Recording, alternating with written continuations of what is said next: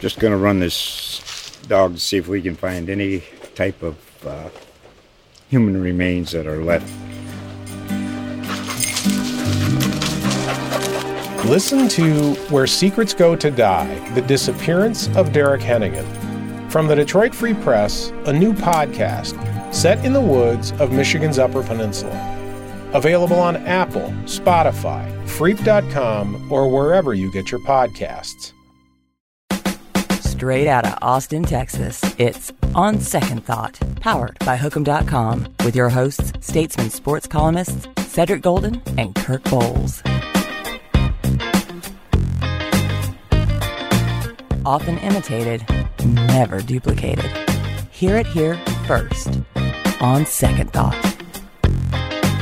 On Second Thought, episode 230, brought to you by Hook'em.com and our good friends at Bud Light. Cedric Golden here with the Duck Kirk Bohls. And Duck, uh, friend of the family, friend of the podcast, Berry Tramel, award winning columnist of the Oklahoman, joining us. And so much to talk about.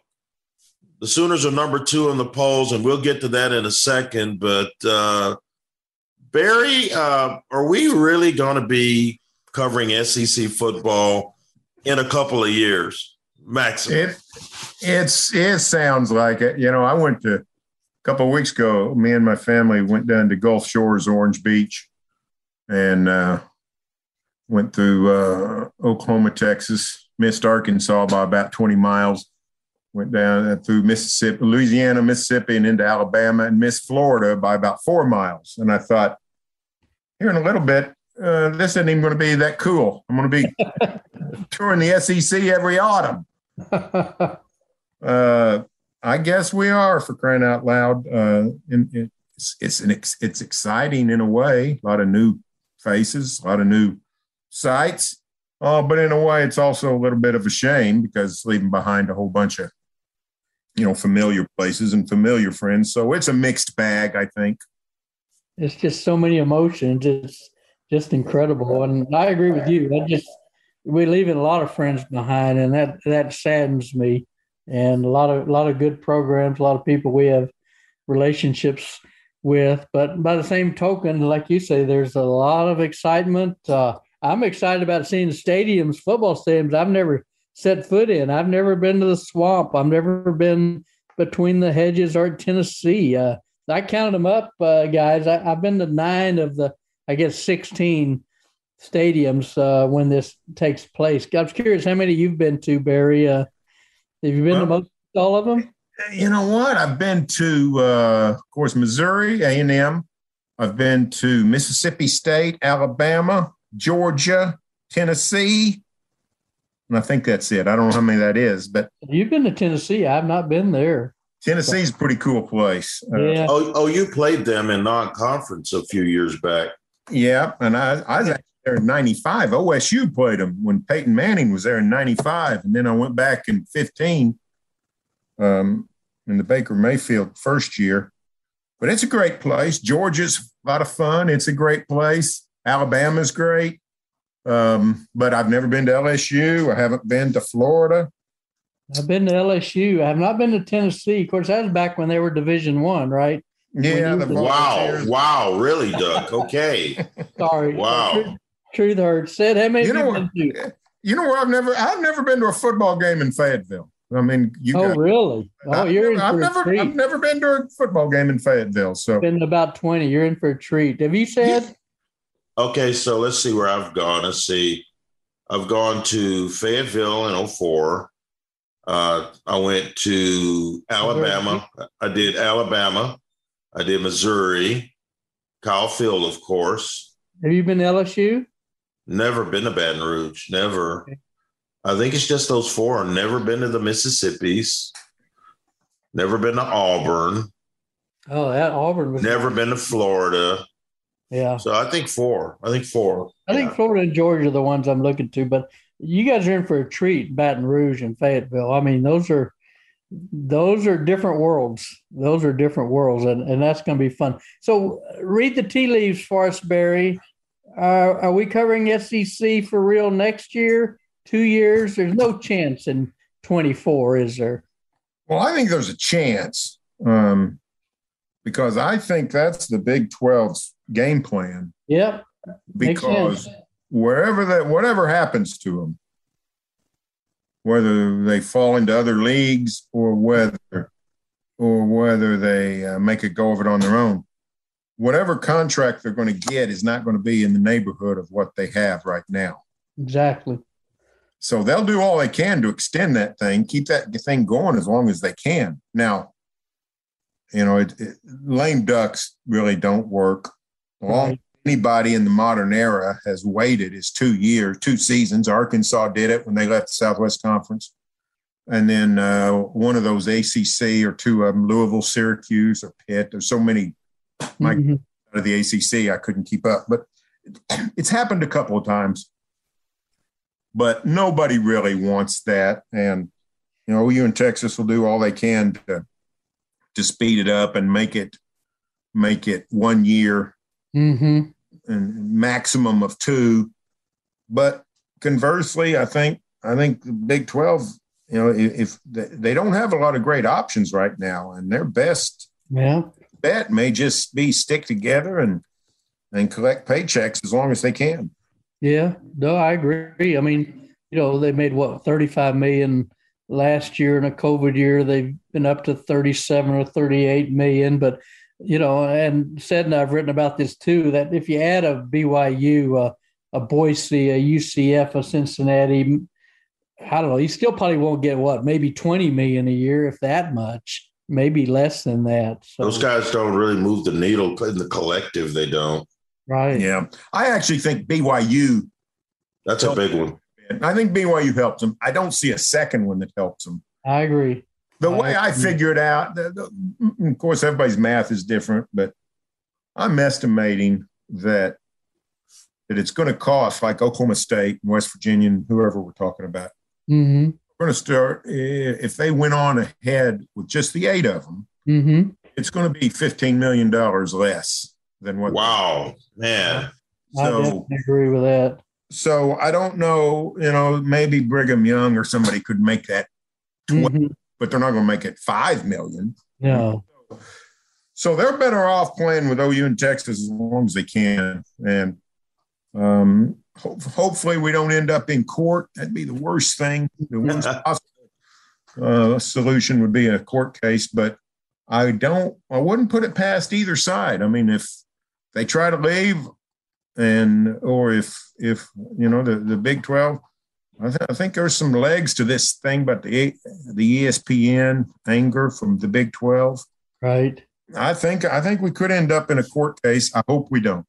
I just yeah. think Texas and OU they manufactured this whole deal, so this is what you want. You should just step up, pay the piper. Yeah. This is what yeah. you want.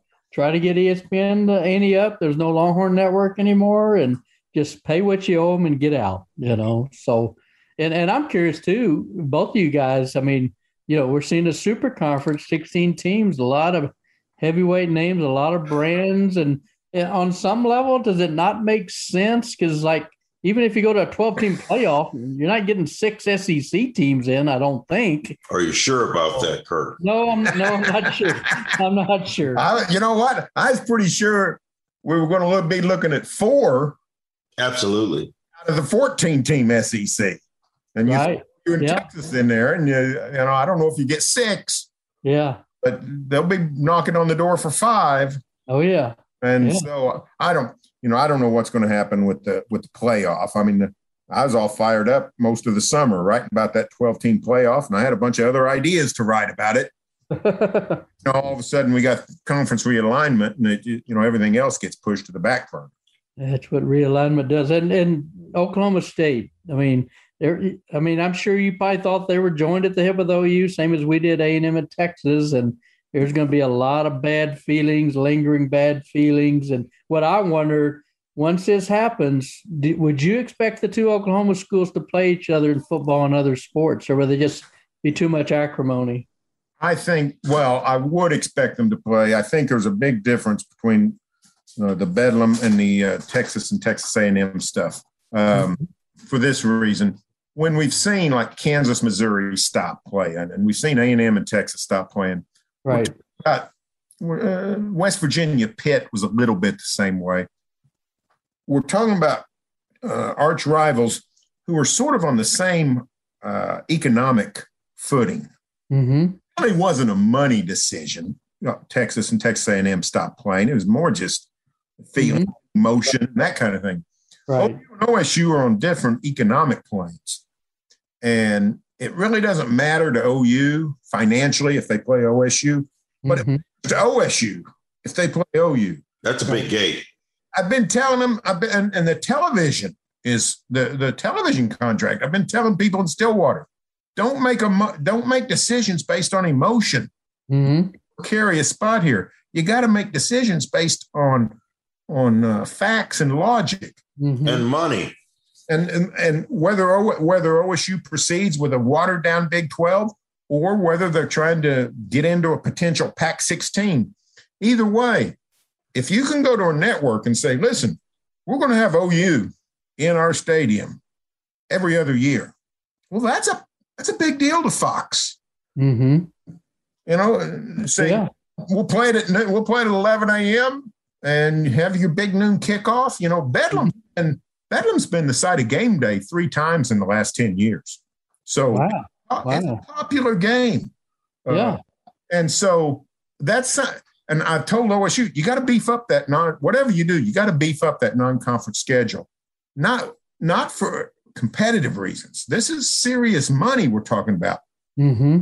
all you know this trying to win a certain way and all that that's out the window you're trying to save your financial life and beefing up that schedule is the best way to do it and have an ou annually on the schedule which means a home game with them every other year is the Mhm. selling point you can make to the networks And and Berry, isn't it also a selling point you can make to the Pac-12 if you're Yeah. trying to stay in that super conference mix?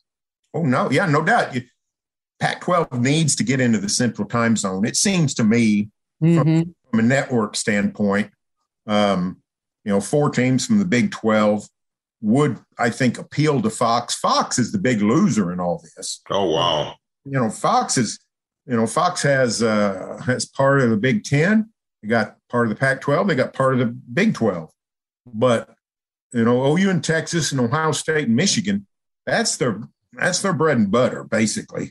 And they'll Mhm. lost half of it, basically.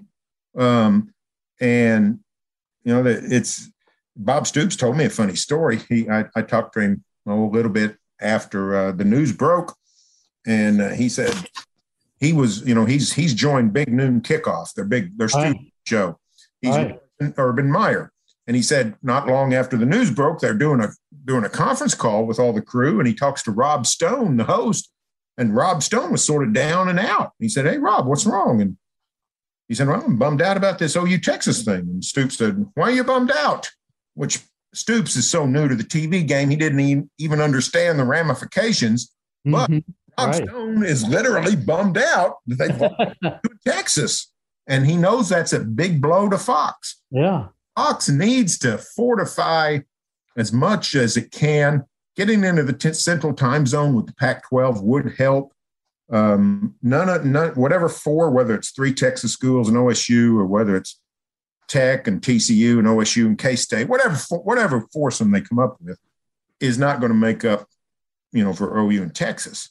But it it could help to have, you know, Southern Cal playing at Oklahoma State. Uh, Mhm. that would be a you know that'd be a marketable game having Oregon playing uh, TCU in Fort Worth. Uh, Right.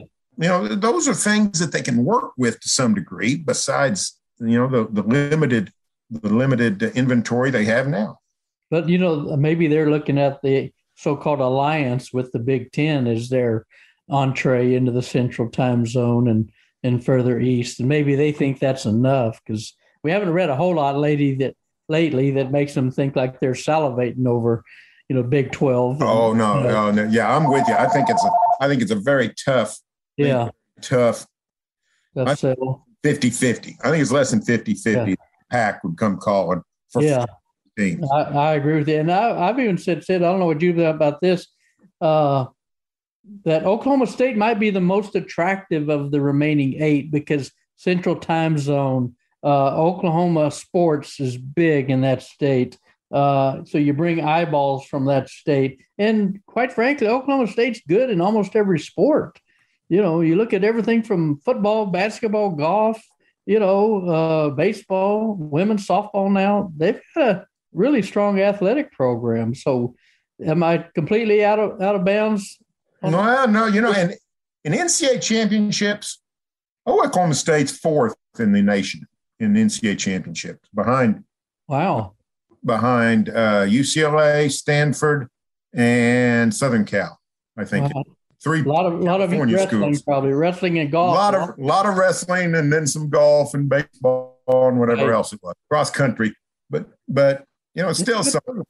You know, still something you can say and hmm interested in. But no, I think you're right. It is it is a tough it's a tough sell. Culturally, it doesn't fit. None of the schools do. Right. Um, Right. You know, yeah. Let's uh, especially during COVID. Yeah, let's uh, let's try to talk the Cal Berkeley president into joining a, a league with some schools from Texas and Oklahoma. That'll that'll be an easy sell. When's the road So- start? How blue's that blood? yeah. So you know, and it's they're they're, you know, they're not prestigious academic institutions, which matters at Berkeley and Stanford and UCLA and places. So it's You just not. name schools that aren't winning right now. Yeah. Yeah, they need help tough too. call. It's a tough call right now to, to get into the Pac-12. But if, if the networks say do it, they'll do it. Mhm. Yeah, they'll dance. Well, let's let's talk about some real football. Uh, Berry, s- stupid as I am, I put Oklahoma number one on my AP vote. Wow. Uh, tell, me, Homer. tell me how wrong I am, Berry. Well, they haven't won a playoff game since uh, most of these guys were unborn. Uh, literally, I mean, one years ago since they won a, a playoff game. wow.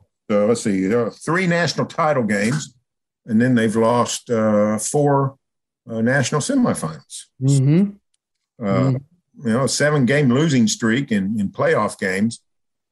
Are they better? That looks like it. Are they capable? It looks like it. Is the defense hmm some fangs? It looks like it. Hmm They actually do it. I wouldn't. I wouldn't want to get too down, too far down the optimistic road. But you know, here it, and here's the dichotomy. I, I, I got to drop some knowledge on our on our listeners. When you're talking about the team that you cover the most, like Berry is probably going to be really optimistic about the Longhorns. You have to deal with them. Kirk Bohls votes OU number one. And and and he doesn't have to deal. He doesn't have to deal with the horns. He's. But what did you vote, Texas, Kirk? I voted them 17 ahead of the 21st spot where they're at. So you were nicer to the Longhorns. So I, I I'm going to say, you know, and and I love the quarterback. And uh, what what is the level of hype in Norman when it comes to Spencer Rattler? Because he is all over the place, Berry. Um, on name, image, and likeness. He's got his own website. Uh, how does the football player look so far? Well, uh, I don't claim to know. I think I last saw practice in 2008. so none of the so they they're not allowing you to see anything. No, they- they've actually allowed uh, they let video in, and I guess I could go if I wanted to for 20 minutes Yeah, um, we hear, we hear you. twice. Uh, I don't go because uh, last time I went, we did this at a bowl game, and uh, I went, and they literally didn't do anything except stretch and just run around, looking like they were we hear you. playing, playing games with towels. But uh, Lincoln did say that uh, in the scrimmage Sunday night that um, offense had some explosive plays early, but then the defense sort of exerted itself. And he said he thought it was pretty much a wash. Mhm. It's good news for the OU defense, not great news for the OU offense because you, you know, somebody with a, an offense like OU and a veteran quarterback that light people up. But I assume he'll be fine. I mean, Rattler was really good the second half of the year. He was a little bit shaky. Culminating in that Texas game where he actually got benched for a couple of series. Mhm. Right. But he got with it and became a, a really good player the second half of the season. And um, I assume he's going to be fine. I, I think the jury is out on whether he's a superstar or not. You know, we we knew that Baker Mayfield was. You know, didn't take long. Right. Had good feelings about Kyler Murray, and there was zero doubt about that. And Jalen Hurts was just really, you know, we, we talk about his transformation at uh, under Lincoln Riley, and there was some truth to that. But he's also the the SEC Offensive Player of the Year uh, when he's at Alabama one year. So the guy could play. hmm You know, Rattler could be all of that and even more, I suppose, but he really hadn't done it yet. What's interesting is this is the first time since uh, 15 that OU's had a quarterback um, who who is uh, uh, or the first time since Baker Mayfield they got a quarterback who's coming back. You know, Mhm. quarterbacks every year since since Mayfield. Right. Uh, there's something good to be said for that, but uh, we'll just have to wait and see. And um, I guess we'll find out in September. They play West Virginia after Nebraska, and I think West Virginia is going to be pretty solid, especially on defense. Right. A lot better. Yep. We'll know. We'll know. We'll know pretty quick um, what, what he's going to do. We won't necessarily find out against Tulane or Western Carolina, and maybe not even against Nebraska.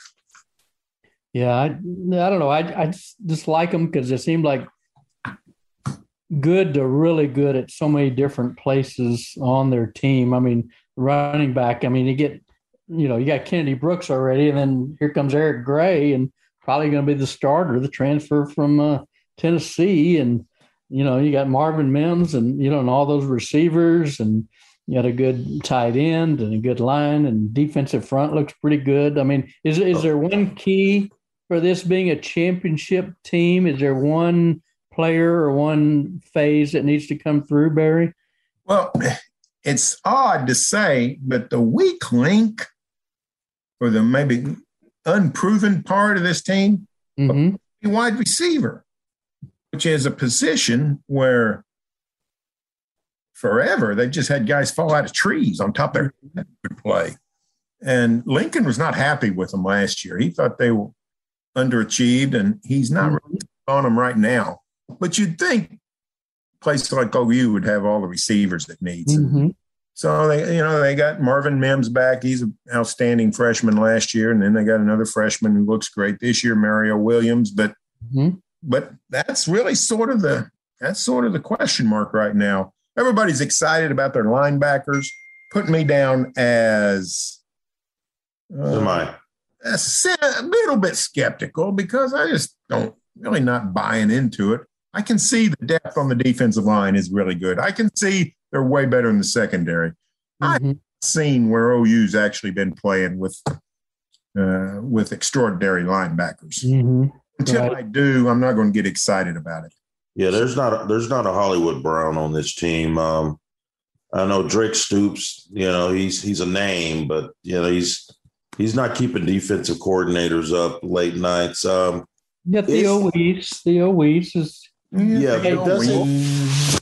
yeah, but doesn't it seem like uh, Lincoln Riley always figures it out offensively, and his quarterbacks always come around? So yeah, like you said with uh, Jalen Hurts, people made a little bit too much of what he did here. He was a stud at Alabama. He just lost his job, and and so it's not like he didn't know how to play football. So I, I I really think they're going to figure it out offensively. Defensively is the defense is always what's been their bugaboo in these playoff losses. Somewhere along the line, they ran into a bigger, burlier team, and they and they got run over. So that that's the big issue for me. and they're Yeah. playing really good teams. Uh, LSU, one of the greatest teams ever, and Georgia offense was pretty damn good. So, you know, I Yeah, consider the competition too. No, that's that's true, but you know the the uh, when, when you look at the Big Twelve teams, you know Kansas State's beat OU twice in a row and have done it with offense. Right. Yes. Who who else has Kansas State scared with its offense? I mean, wait, Mhm. played them. You either last year or the year before. It's one of the most boring games I've ever seen. OSU beat them like 20 to 18, and it was like K State kicked six field goals or something. Ugh. It was like it's 1952 or something. that team went up and down the field and beat Oklahoma. So yeah. 38 35. OU's better on defense, no doubt about it. But I still want to see it happen against a great team. Now, and then, you know what? They took it to Florida. Florida's missing a lot of guys. Right, right. But so was OU. I mean, Tre Brown, you know, been an excellent cornerback. He's an opt out of that bowl. So mm-hmm. it wasn't just Florida missing players. So they they're better. They're playing better, but you still I still want to see them. I still want to see it happen. So he said Berry's we love Berry. He's a brother and he's he's looking at the glass half full. We're here in Austin, we're looking for the glass. Okay. Oklahoma's won what six in a row, seven in a row. I lose count. They win every year. So uh, we're trying to get to that Oklahoma level. So uh, uh, anyway, you know, one last thing on, on Oklahoma and the national championship races. One of the reasons I give OU a lot of stock is that the teams that are also there lost so heavily. You know, Alabama six first round draft choices, ten overall, and you got to break in a new receiver, replace Heisman Trophy winner, new quarterback, Clemson, Trevor Lawrence, Etienne gone. Georgia had some losses. Florida, Kyle Trask, Kyle Pitts. So you know, a lot of the usual suspects lost people. Ohio State too. So I give yeah. OU a little leg up, you know, partly for that, just returning people. They they certainly look like this is their best chance to crack through. No doubt about it. Yeah. Um, the it, we've 17, 2017, that Baker Mayfield senior year, they were they were as good as Alabama and Georgia. They went double overtime with Georgia. Georgia yep overtime with Alabama in the title game. Right. Teams were virtual equals. But since then, 18, 19, certainly mm-hmm. last year, they weren't on the level of the elite teams. We we saw them play the elite teams. It wasn't it wasn't competitive. This year looks like they're back to where they could be on the same level with those teams. If you play well in the, in the showdown, you got to you know you can advance. Yeah, they're going to want to put 80 on Nebraska probably, if not 100 that could get ugly. That could, is that is that is that in Norman or or Lincoln? It's in Norman. It's in Oof. Norman. You know, Nebraska tried to get out of the game in March. I bet. Never tried to get out of the, the, the other eleven as well. so uh, that that could go that could go sideways real quick. Yeah, yeah, exactly. Anybody else in the conference that I don't know? Iowa State getting a lot of pub, a lot of cred. You know, you got your Purdy and Breece Hall and Charlie Kolar and people. Mike Rose. Do you think they're legitimate? Uh, I think they are legitimate. I think they are legitimate. Now I don't know when they lose this batch of stars. Yeah. Oh, I know Matt Campbell's got the assembly line going. Right. I just know it if he has, but um, but he's got enough really good players back that I think they are legit. Yeah. Last year, heck, they beat them in Ames, and they took them to the wire in Arlington. So mm-hmm. everybody as good as OU was last year. So uh, I like them a lot. Um, I think uh, OSU could be really good on defense, will be really good on defense. I don't know about the quarterback play. Spencer Sanders has just been so so through two years. Mm-hmm. Good quarterback play. You're not really going anywhere in the Big 12. That's true. That's key for OSU. Um, I think TCU and West Virginia are solid, but probably not contender. Right. So, you know, that's I think it's most likely OU and Iowa State uh, with Spencer Sanders, and then whatever happens in Austin as sort of the wild cards. Yeah, I like Tech. I think Tech's kind of my dark horse to improve, not to win it all, but they they've got so many. Tra- they got like fifteen transfers, and so how do you know? Well, uh, the defense can't be much worse. Said and they got Tyler uh, Shough, I believe, the Oregon transfer quarterback. So, and you know, Matt Wells on the hot seat. He better deliver, or who knows? Art Briles may be coaching in love. Oh my! Wow. You know, speaking of speaking of that, guys, this goes back to the conference realignment. I got to thinking about this. If you're a Big Twelve football coach, you ought to have pretty good job security because those eight schools are they in position to pay off contracts here? No, you're right. You're right. I mean, if you're Texas Tech, yeah, get on some more debt, you're not going to say, "Well, we're going to pay this guy four million dollars not to coach." if you got four million extra dollars laying around, mm-hmm. let me tell you, there's all kinds of places they're going to be able to spend it in the oh, next. Yeah. Keeping the track program alive, so, you know. So, finish. Yep, you're right. Yeah. So I mean, I think, I think people like Matt Wells, who I love, he's an Oklahoman, he's from Sallisaw, pulling for him hard. Um, his job security got better here in the last, yeah. last month, thanks to the Sooners and the Longhorns. Yeah, that's a very good point. Very good point. I like Matt Wells too. Lance Leipold, I I really loved. I talked to him for about an hour and at Kansas. I don't know if they'll win three games, but uh, uh, I don't know. It's just uh, go ahead, Sid. Kirk Kirk Kirk will talk to anybody for an hour if he could get the cell phone number. I try to talk him out of writing about Lance Leipold. People in Austin don't care about Lance Leipold. People in Kansas don't care about Lance Leipold. So why should we be writing about it? he's a nice guy and he's he's big in Buffalo. I'll, I'll put it that way. wow, yeah. Well, well, man, Berry, it's been a pleasure as usual. We're gonna we're gonna do we're gonna chop it up again before that second Saturday in October. Hopefully, hopefully both teams will be ranked. We know one of them will be. We hope that the other one will be. Uh, but we appreciate you joining us, man, and uh, Kirk's going to work on that number one ranking. We'll see if the Sooners are still number one in our hearts by the time we meet. Thanks for joining us, bro. Look forward to it, guys. Thank you, Berry. Bye bye. On second thought. True crime lovers are always looking for new and engaging content. The Already Gone podcast covers stories from Michigan and the Great Lakes region Cases you haven't heard before, like the Mayo Hunters or the murder of 16 year old Justin Mello, plus better known cases like the death of Jane Bashara and Illinois' own Lori Dan. Already Gone started in 2016, so there is a big back catalog for you to enjoy. Find Already Gone on Apple Podcasts, Good Pods, or your favorite podcatcher. Duck, Berry Tramel bringing it as usual. Um, he's not as excited about the Sooners as you are, sir. he's not.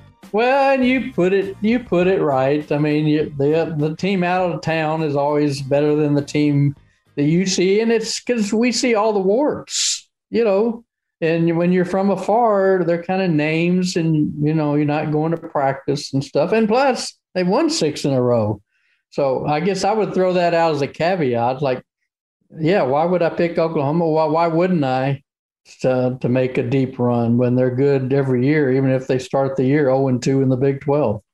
Well, unlike the Oklahoma Sooners, the Texas Longhorns have question marks at quarterback you got Berry Tramel going, well, we don't know if Spencer Rattler's a superstar or not. We know he's good. We know that already. Texas has no idea what they have because because these guys have only been been in front of the live bullets a couple of times. So I I didn't think that Sark was too happy with what he saw in the scrimmage from one Casey Thompson and one Hudson Card. Did you get that that sense after we spoke with him, Duck? Oh, absolutely, Cedric. I mean, he said they did not play uh, acceptable football according to our standard. And he said, I think they would say the same thing. So that makes me a little nervous. And I think Longhorn fans a little nervous when you got one more scrimmage left. You know, the third one's a dress rehearsal, as we all know. And when we talked to him Saturday after the first scrimmage, and then again uh, this week uh, before the Wednesday night practice. It's like he said they look better. He said the last two days, uh, Monday and Tuesday, were their best two days of camp, and hopefully he means it and he was speaking the truth. But it's getting close, Sid. Here's here's a little bit more of what he said about these quarterbacks. The reality of it is, I you know, I'm probably harder on that position than any other position on the field from a coaching perspective, and so you know we demand a lot of them.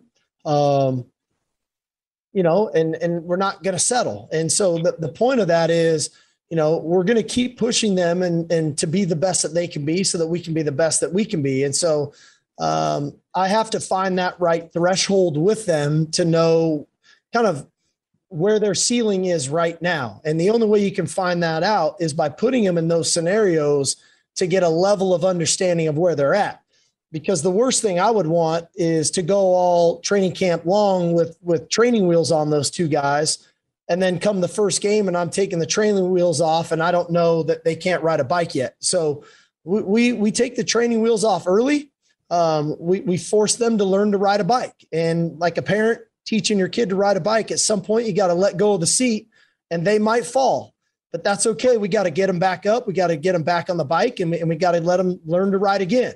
And you know, once they learn to ride, then they can they'll start pedaling faster and all those types of things. But you, you can't leave the training wheels on and then expect them to miraculously know how to ride a bike. You, you've got to you got to push the envelope, and that's what we're doing with them right now. So, Duck, I don't think that he is nervous about what's coming up. This decision. Uh, I don't think that he wants to go into the opening week preparing for ooh la la and going, man, which one do I pick? So I think it's coming down to to brass taxes here. Uh, right now, as of Thursday, I, I think by by Monday, you know, you, don't don't you think by by you know a week from Monday, before then, like this coming week, by Friday, I think he needs to go ahead and pull the trigger, even if he doesn't tell us. You're talking about not this Friday, but a week from Friday. Yes. Yeah, I think he won't go into game week not knowing because you know you got to put in your offense and your game plan and everything like that. So I really think Saturday's scrimmage will probably be a winner take all. Uh, you know, he he has not said there's been any separation, even though Hudson Card took you know a lot of the the first team reps on Tuesday, and uh, with the media watching, so he he knows that's out there. And we talked last week that when we had a chance to interview both quarterbacks, how Casey Thompson came across as a guy thinking this is his team. You know, his his rhetoric, his body language, his confidence, everything he said, the extra meeting time with the receivers, everything spoke to all the media I think that we know and talked to said Casey acted like it was his team. And we didn't get that same feeling from Hudson. Not that that means anything. I'm just mm-hmm. thinking that's what Casey you know, uh, the feeling that he gave out. But who knows how the coaching staffs feel? And Duck, that's the thing about uh, Casey. I mean, I'm not trying to pour any gas on this fire, but I remember a time when the when when we talked to a quarterback who had a big game and he carried himself like a quarterback. He was athletic. Uh, he was good with the media. He had that air about him where this is a franchise type guy for college. And the kid's name was Jerrod Heard. And he just turned out not to be that guy. And so I think that Casey, uh, when I look at, when I compare them, I do believe that Casey's a little bit more into the position, into the studying into the mental part that goes along with it. Whereas Juice may have been more about just like Vince was being the best athlete on the field and letting the chips fall where they may. At the end of the day, uh, after talking to both of those guys, uh, Hudson seemed younger and less experienced.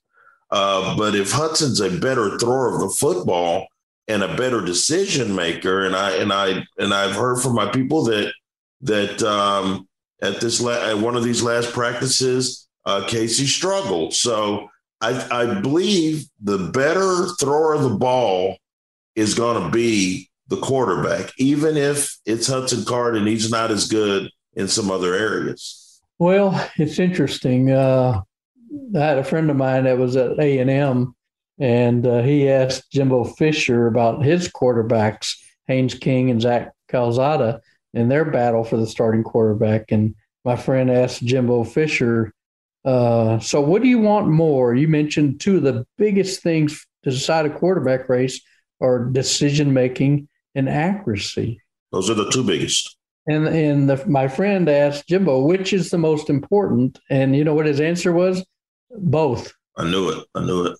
Coaches want it all. Coaches want it all. And it's hard to say uh, I know we've talked all summer and into fall camp about uh, turnovers are huge, and coaches want to avoid turnovers at all costs. And we go back to the pick six Casey threw in the spring game, the first scrimmage. I specifically asked, you know, Sark, any turnovers? He said, yeah, Casey had one. Hudson didn't have any. So just from recent game like action, if Casey's had two turnovers and Hudson had none, and Hudson has the stronger arm, as you you just said, and we both agree, and he's got four years of eligibility left. So, you know, maybe that tips the scales in Hudson's favor, you know, versus three years of experience on campus. And you know, and and it's also should be mentioned, they have Bijan Robinson. We're not yeah. asking Hudson Card to be K, uh, Colt McCoy or Sammy or VY. Uh, they're asking him to be a guy who takes care of the ball. I hate the game manager role, but when you have a Heisman Trophy type running back and a pretty experienced offensive line, you're not going to, there's going to come a time when you're going to be asked to do some great things to get them over the hump. But for the most part, it's going to be Bijan's show. And I think the dynamic has changed a bit uh, with Texas because this has always been Sammy's show. And Sammy no longer lives here. And so, what you're asking yourself, if you're Sarkisian, am I going to turn it over to a guy who has been turning it over, who's been making some mistakes, but is the more experienced guy and is the more electric guy with his legs? Or am I going to give it to this kid who's got four years of eligibility remaining and also a bigger upside with his arm? Yeah, it's just hard to know uh, what exactly because we're not in the meeting rooms. We're not, you know, we have short 20, 30 minute windows in the practice. So, and one another question I asked Sark this week was, are the, the teammates seem to be responding more to one player or the other, and he didn't really give a definitive answer on that. I'm, surpri- I you know, surprised you asked that question because he was never going to give you the truth, whatever it is, but, uh, because but there the is truth answers, there. The way he answers may be a little bit telling. I mean. You know, because uh, I think that's a huge thing. We talk about decision making, arm strength, accuracy, avoiding turnovers, but you know, a lot of times your teammates will tell you who the starting quarterback should be. They know. I guarantee you, they probably already know. If we polled, if they're 85 scholarship players and we we talked to 83 of them, non-card, Nod Thompson, they would probably know. You know, that doesn't mean they're 100% correct, but they probably know who they think is. And you mentioned Jerrod Heard. Part of the reason Jerrod Heard didn't wasn't the savior and wasn't the franchise was they kind of took the job away from him, maybe even prematurely. You and I both loved this guy. He was he had charisma. He had uh, all the intangibles. He was electric. What an athlete! I think they tried to make him a quarterback. Yeah, and they it's kind of like they made wanted Vince to be a quarterback, and finally Greg Davis said let Vince be Vince. And all he did I, was, think, I didn't think they let Juice be Juice. I think I, I think all of a sudden um, people were, were were not blitzing him and be- and just begging him to throw the football. Right. When, and Tex- Texas kind of fell into that trap and didn't let him run. I mean, he set everything up with his legs, and yeah, and I, I really thought he could have been something special if they'd allowed him to develop. Yeah, I think so too. I think they pulled the string on him a little too early. And then one other thing, I don't really think Sark is looking for a game manager. You know, he's been at Alabama where where he's seen you know, uh, Tua and Jalen Hurts and uh, Mac Young, uh, Mac uh, Jones. So he, you know, he's he's looking at first round draft picks and people like that. So I don't think he's going to be content with a game manager very long. You know, maybe first month of the season or something. But he's going to want a quarterback who can make plays, and uh, I would imagine he knows who that is. You know, sooner than later. I'm going to put you on the spot right now. No, don't do that. Yeah, Texas OU. Who's the starting quarterback? Oh, Texas OU. Besides Spencer Rattler, who's starting well, for the team from Texas? I don't know. Uh, judging what we heard from Sark uh, a day ago, it sounded like Hudson Card is the number one guy. And I'm not sure if Hudson Card gets it, he's going to give it away.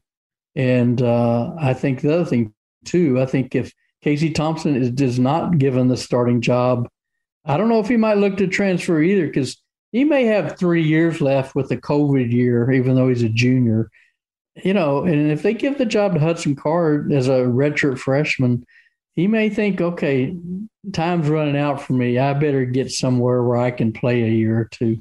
And that portal is that portal, man. That yes, portal gives you a chance.